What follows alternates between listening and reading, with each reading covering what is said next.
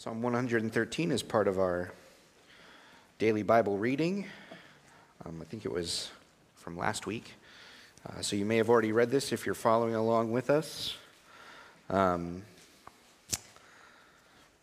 it's only nine verses, they're pretty short, but this psalm packs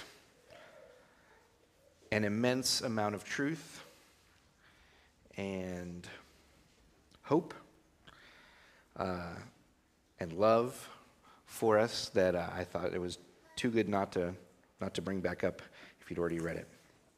And it's, um, so in, in, if you have the New King James Version, you're not going to see this word in here, but other translations use this word. It's, that's why I titled it um, The God Who Stoops. In other translations, that word is found in this psalm, the God who stoops, and we're going to talk about why that is such a profound thing that God would stoop down. So, what we're going to do is we're going to jump to verse 4. And uh, we're going to skip over 1, 2, and 3 for now, but we're going to come back because I think 1, 2, and 3 are the natural um, response to what we learn in verses 4 through 9. And, and also, an, an, interesting note, just so you know, and I want you to keep this in mind and for later. Um, Psalm 113 through 118 generally were Passover psalms, so um, they would be sung during the Passover celebration, all of them or any combination of them. And so I think that it's fascinating to think of Jesus celebrating that final Passover with his disciples, may very well have sang or sung this song, this psalm. Um, and while I don't think the disciples understood exactly what it meant, um, as we go through, I think it's just fascinating to think what Jesus was understanding as he sang this, uh, because he's going to bring this psalm to pass. It's talking about something that's going to happen and that has happened for us. So let's look at verse 4. It says this in verses 4, 5, and 6, we're going to get one picture of God. And in verse 7, 8, and 9, we're going to get another picture of God. And they almost seem like they can't be true together. But the beauty of this psalm is that God is both of these things. And for you and I, this is the best news we could ever hear. But it says this first in verse 4 The Lord is high above all nations, his glory is above the heavens. Who is like the Lord our God, and who dwells on high? Who humbles himself to behold the things that are in the heaven, in the heavens, and in the earth? The Lord is high above all nations there's a couple of things that the psalmist wants us to think and to know about the nature of God. And in, he only uses three verses to talk about them, but well within them and all between the lines of verses 4, 5, and 6, there are several things we need to keep in mind about who God is. When the psalmist says he is high above all, what he's saying is he is beyond anything that is known or seen. So the psalmists could only look up and see. They didn't have the things we have today to understand what was beyond what they could see. And all they could do is look up and see and make some observations that, well, the sky is higher than me and God is beyond that. And so what they're getting at is that God is infinite, infinitely above everything that I know. And I want to start there that God is infinite, and that means he has no limitations. In no way is God limited by anything, anything that we are limited by, and anything that, uh, and, and any other limit. There is none found in God. He is beyond everything we could imagine or comprehend fully. God is higher above all. So he's infinite. And in his infinite, infin, in his infinity, that means a couple of things. And the Psalms especially point these things out. Uh, that means he's eternal. And not just eternal future, but eternal past as well. Psalms 90 and Psalms 102, Psalms we would have already read together, point out this fact that God has always been, he never had a beginning, He'll never have an ending. He always was, he always is, and he always will be. If you think back to what he said to Moses, he said, Moses, tell the people that I am. I am, or I is, or I be, meaning I continue forever. Nothing started me and nothing will end me. I simply am. So God is infinitely eternal. And God is immense, infinitely immense. The Lord is high above all nations, his glory above the heavens. Who is like the Lord our God who dwells on high? There is no being, nothing else to compare to how big God is. That's the point of verses 4, 5, and 6 is to start to get to understand, as limited as we can, how big God is. So, to try and understand as best we can, or even just a little bit how immense God is, I uh, looked up some numbers to try to reference as reference points to try and see how big God is. Now, again, the psalmists, all they could do was just look up and, and notice what was around them. So they didn't understand even the things we can see today that are beyond our sky. Uh, so, planet Earth right? You and I live on planet Earth, and we'd say planet Earth is pretty immense. It's big, it's much bigger than we are. And uh, in relation to the average human, planet Earth is 3.5 million times bigger than the average human. I saw a couple of numbers of how many humans you could stack together to get across the Earth. It was a big number. I didn't write it down, but it's very big. Very big. But we are tiny just compared to our Earth. And the psalmists could, they could see that, right? They could look around and see what's going on on the earth. But we today can see even further than they could. And so if you look out past the earth, the next biggest thing you'll see, or bigger than the earth even, is the sun, which we revolve around and gives us life and is important to every day on this earth for you and I to keep breathing. And the sun is 109 times bigger in diameter than the earth. And if you are to see a picture of the sun, you might see sunspots on there, and the earth is generally the size of a, a sunspot on the earth. Or on the sun, excuse me. A sunspot. And so the sun is way bigger than anything you and I can experience on this earth. And our solar system that these moons and planets that are close by revolve around the sun. Our solar system is one of thousands in our galaxy. If you expand your, your sight and you go to the galaxy, our galaxy is the Milky Way, and the Milky Way is made up of thousands of solar systems with multiple moons and planets in varying size, all much bigger than you or I. Things we could never fully comprehend. And the Milky Way is one of about 30 galaxies, all gravitationally bound together in this one little area of the universe that we inhabit. So 30 galaxies are um, all flying all around, floating all around us in the Milky Way. And scientists estimate today, at least, that there's at least 100 billion galaxies in the observable universe, and who knows past what we can actually even see with the powerful telescopes and things that we have in satellites. 100 billion galaxies that we could probably spend time seeing, but who knows what else, else is beyond that. And so, what that should remind you and I is that, according to the psalmist, God is high above all that. His glory is above the heavens. That's as far as the psalmist could see, straight up. And we can see well beyond that today. But we even know that there's more to be seen than, than what we do see today. And so, this is still true that God is above all of that. So, the immensity of God cannot be measured Because if he's the one who created all of these things in the universe, these galaxies and planets and moons and gravity and black holes and whatever else we find there, and stars and comets and meteors, if he created all of that, by definition, he must be beyond those things. And he must be more powerful than those things.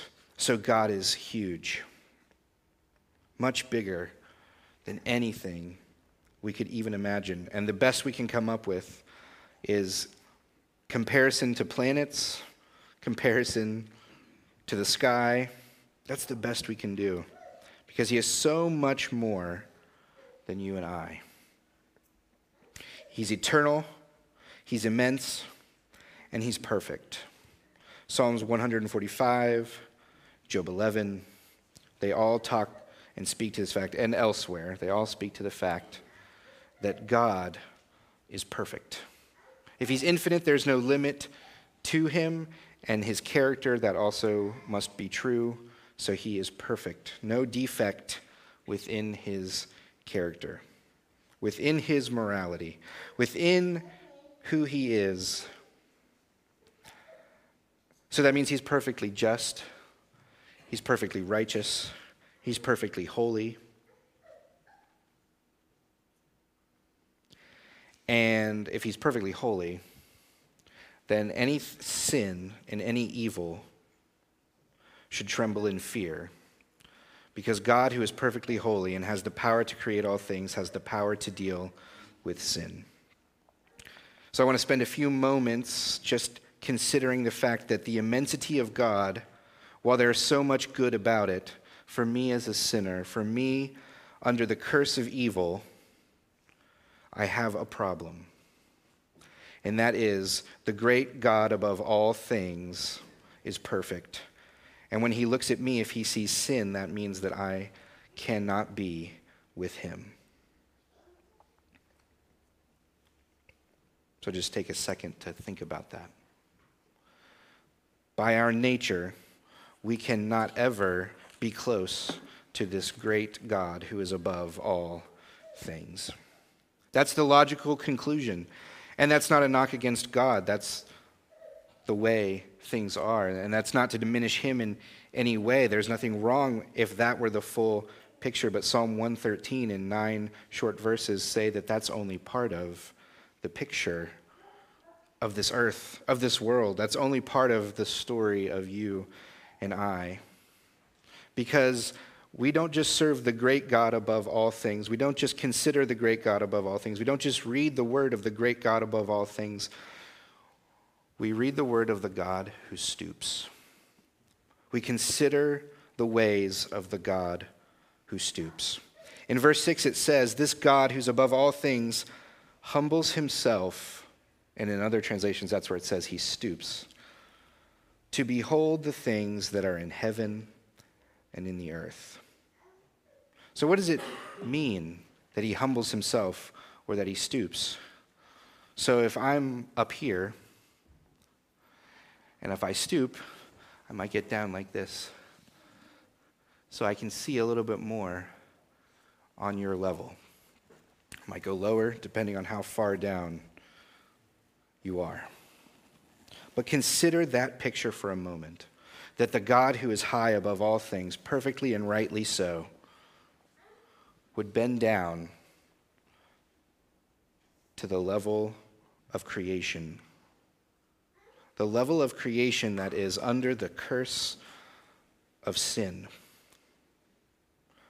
He's not just the God who stoops to look at and see what's going on, He's the God who stoops to save the sinner, to redeem the lost.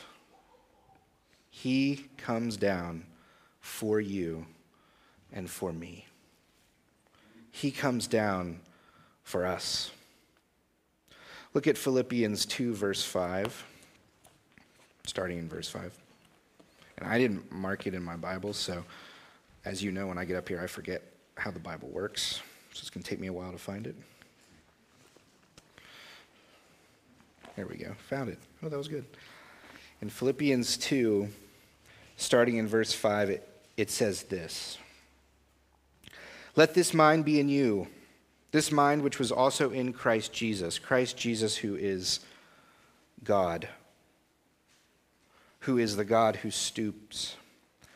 Let this mind be in you which was also in Christ Jesus, who being in the form of God, did not consider it robbery to be equal with God, but made himself of no reputation, taking the form of a bondservant and coming in the likeness of men. And being found in appearance as a man, he humbled himself and became obedient to the point of death, even the death of the cross. If you go back to Psalm 113, it says this in verse 7. After it says he's the God who stoops, it says, He raises the poor out of the dust, and he lifts the needy out of the ash heap.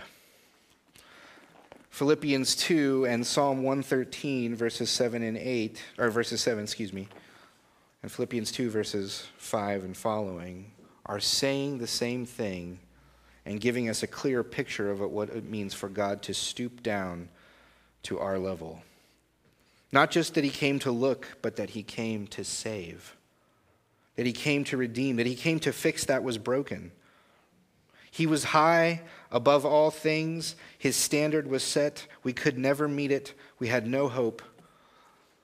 And we were bound to death because of our sin. And rightly so. But God stooped down to pick sinners up.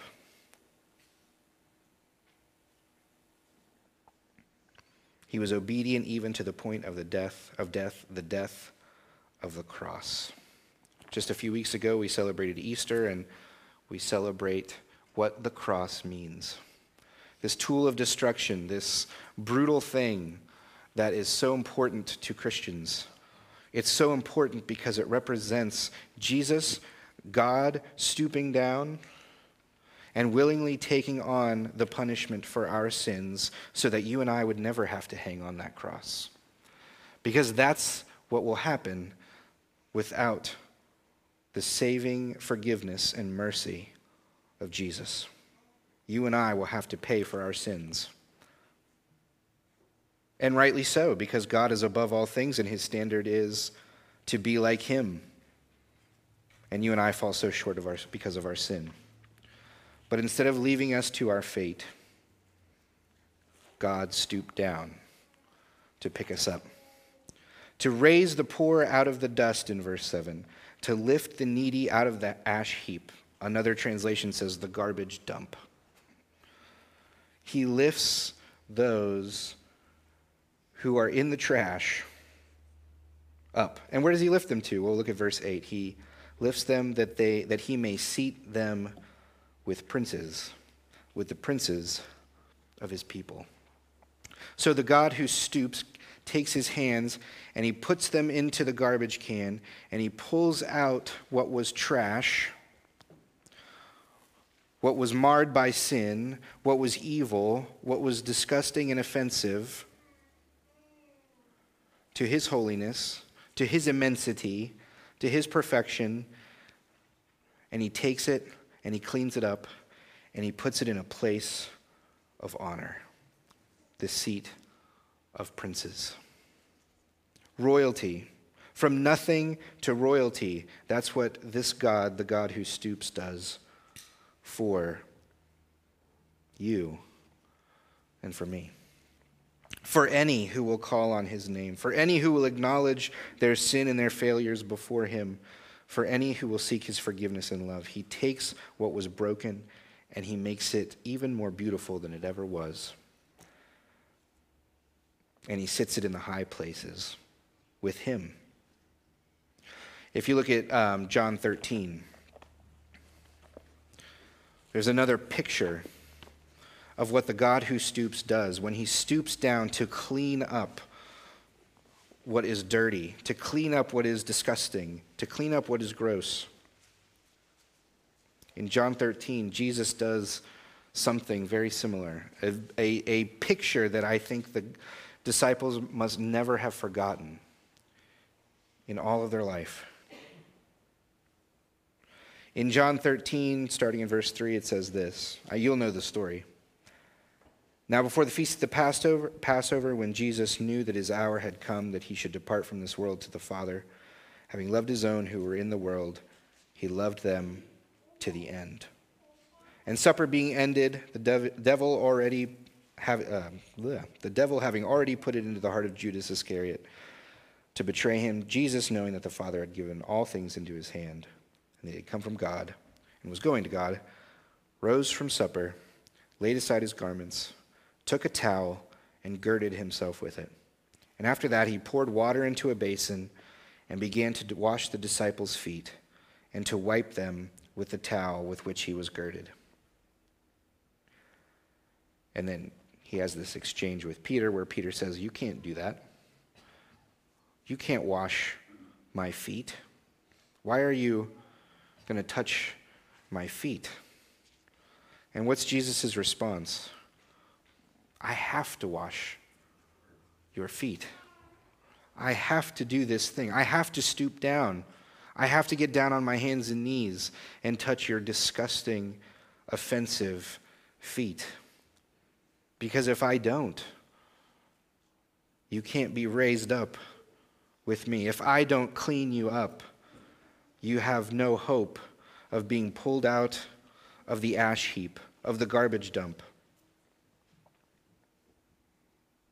You have no way of sitting with me at the royal table of God if I don't clean you up.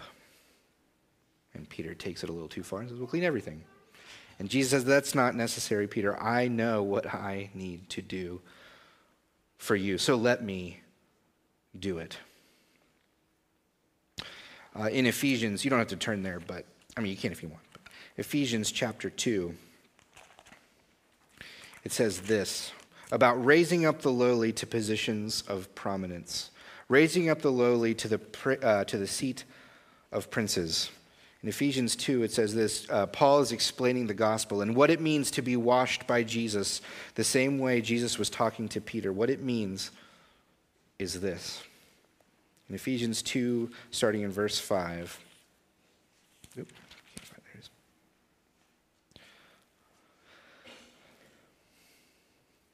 Uh, I'll start in four. But God, who is rich in mercy, because of his great love with which he loved us, even when we were dead in trespasses, made us alive together with Christ.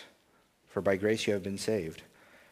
And he raised us up together and made us sit together in the heavenly places in Christ Jesus, that in the ages to come, he, God, might show the exceeding riches, riches of his grace in his kindness toward us in Christ Jesus. He's not just the God who stoops because there's some obligation or because he's looking for something to do. He's the God who stoops because he wants to take broken sinners and turn them into beautiful royalty at his table because it pleases him to be exceedingly merciful and gracious. That's what Ephesians says. It pleases God to do it he finds joy in stooping down to save sinners. There was no obligation. He's so immense, he's so perfect, he's so above everything that there's no obligation to come and save the way he did, to come and fix the brokenness, the curse of sin. There was no obligation. He could have just as easily said, Well, you messed it up. You're on your own. But that doesn't please our God, the God who is above all and the God who stoops. What pleases him is showing grace and mercy to his own glory. And what it means for you and I is what the psalmist writes in, in verses 1, 2, and 3. Praise the Lord. Praise, O servants of the Lord. If you're a servant of God, you are called by this psalm to praise God. And if you needed a reason, or if you needed reminded of the reason for why, then don't forget how immense God is, and above you and other than you, how tiny you are, and how He stooped down and He picked you up and brought you close to Him. Praise the name of the Lord. And not just praise his name, but blessed be the name of the Lord. We call God blessed because of what he has done for us. Meaning good things for God. If we had the power to give him the good things that he deserved, that's what we're saying here. Blessed be the name of the Lord. And not just for today, not just for the moment I'm saved, not just for the moment I realize I need Jesus and that it's a free gift, not just then, not just when things are good, not just when it seems like everything's going well, but from this time forth and forevermore, if you have been picked up by the God who stoops, you are to praise his name and we are to bless the name of the Lord. From the rising of the sun to its going down, the Lord's name is to be praised. So, not just for the rest of your days and for the rest of eternity, but every moment in between, we are to praise and bless the name of the Lord, the great God above all, who stooped down for sinners. At the end of the psalm, after verse 8, which seems very climactic, because he reaches down and he grabs those things that are broken and dirty and he raises them up and he cleans them up and he seats them with princes. Then we have this verse 9 that seems anticlimactic. Like we're taking a step back. He says, He grants the barren woman a home, like a joyful mother of children. Seems like verse 8 would have been the best time to end this psalm. But there's one more verse, and after that it says, Praise the Lord. Well, why is this here? What hope does this give? Uh, for a people, and the Psalms were um, songs for a people in exile, songs for a people who would think, that is great, but I'm never going to be sitting in a seat as a prince or as royalty. That's a great picture of what God does, but I'm not going to experience that. That is so high above me, I almost can't relate to how good that sounds. I think 9 is in here, verse 9 is in here for those in exile who couldn't picture what it would mean to sit in the seat of princes. So we're told that God grants the barren woman a home like a joyful mother of children.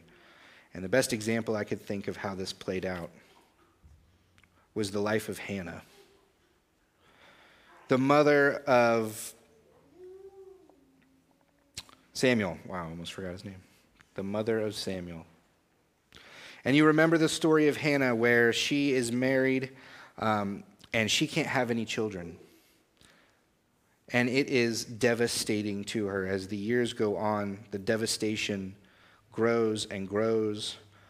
And her husband has another wife who's having kid after kid after kid. And the cultural pressures of that day meant that if you were not having kids, you were seen as lesser. So you must have done something wrong. God must be punishing you for a sin. But you are not as good as those who are able to have children. And if you remember the story of Hannah, her husband, I don't know if he had good intentions or not, but he didn't handle it very well and he did not help her out, although maybe in his mind he thought he was trying to give her comfort. He didn't. And then, of course, this other wife um, made it known all the time how much better she was and felt towards Hannah.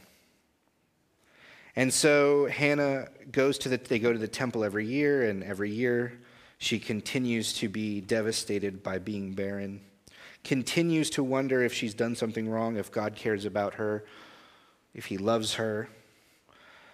And she prays at the temple And she prays for the Lord to give her a son, and if he gives him a son, if he gives her a son, she'll dedicate him to the Lord and give him to his service.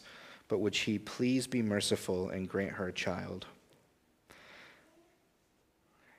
And then the God who is immense, the great God who's above all, the God who Hannah thought maybe was angry with her or upset with her or she wasn't good enough. She'd done something wrong. She hadn't atoned properly.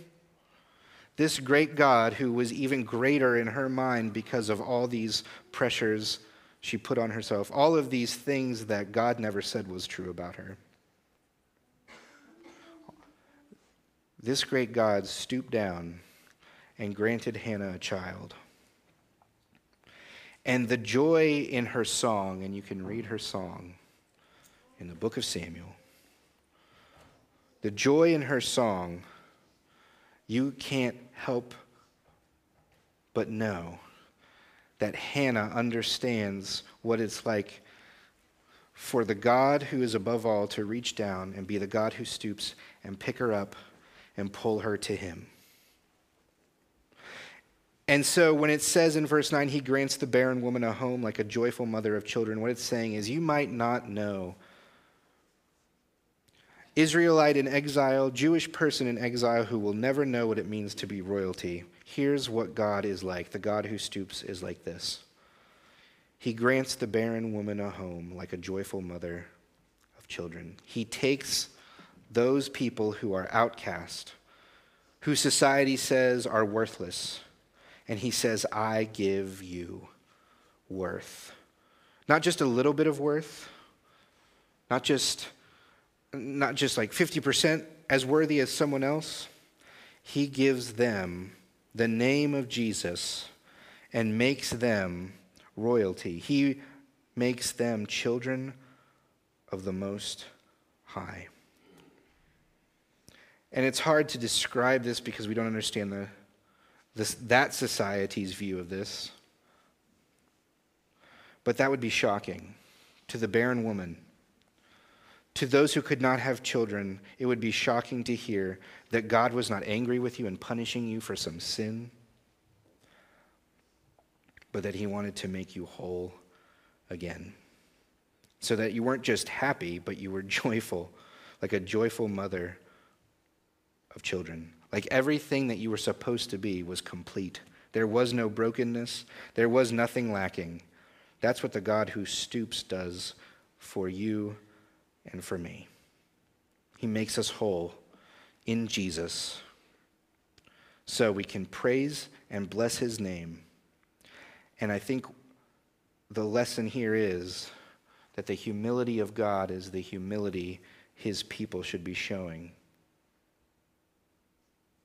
if God, who is above all, stooped down to put his hands into the ash heap, into the garbage dump, to care for those who were broken and in need, the immense humility that he showed. If you call yourself a servant of God, you can do nothing else and you can do nothing less than love like he would love. Then speak truth like he would speak truth. Then put your hands where he would put his hands. Then stoop down from wherever you are for those who are in need. We can do nothing else, and we should do no less. Let's pray. Gracious Heavenly Father, I thank you for your word, for these examples, these psalms, these songs, these reflections of those who love you that show us what it means to follow you. So, Father, I thank you first and foremost for the humility you showed in saving one such as I. And Father, I pray that I would not waste that gift, but I would use that to show the same humility, that same love, the same mercy to those who are in need, to draw those people to Christ. To make much of the name of Jesus, to be a reflection of Him, so that people can see that there's hope, that there's a way to be restored, that sin and death don't have to be the final end. But that sitting at the royal table in the royal presence of the Most High King as a welcomed, not guest, but as a welcomed son or daughter. Father, help us to show people as the body of Christ that truth in how we live and what we say and what we do. And I pray that we would make much of Jesus to the world around us. In your name, amen.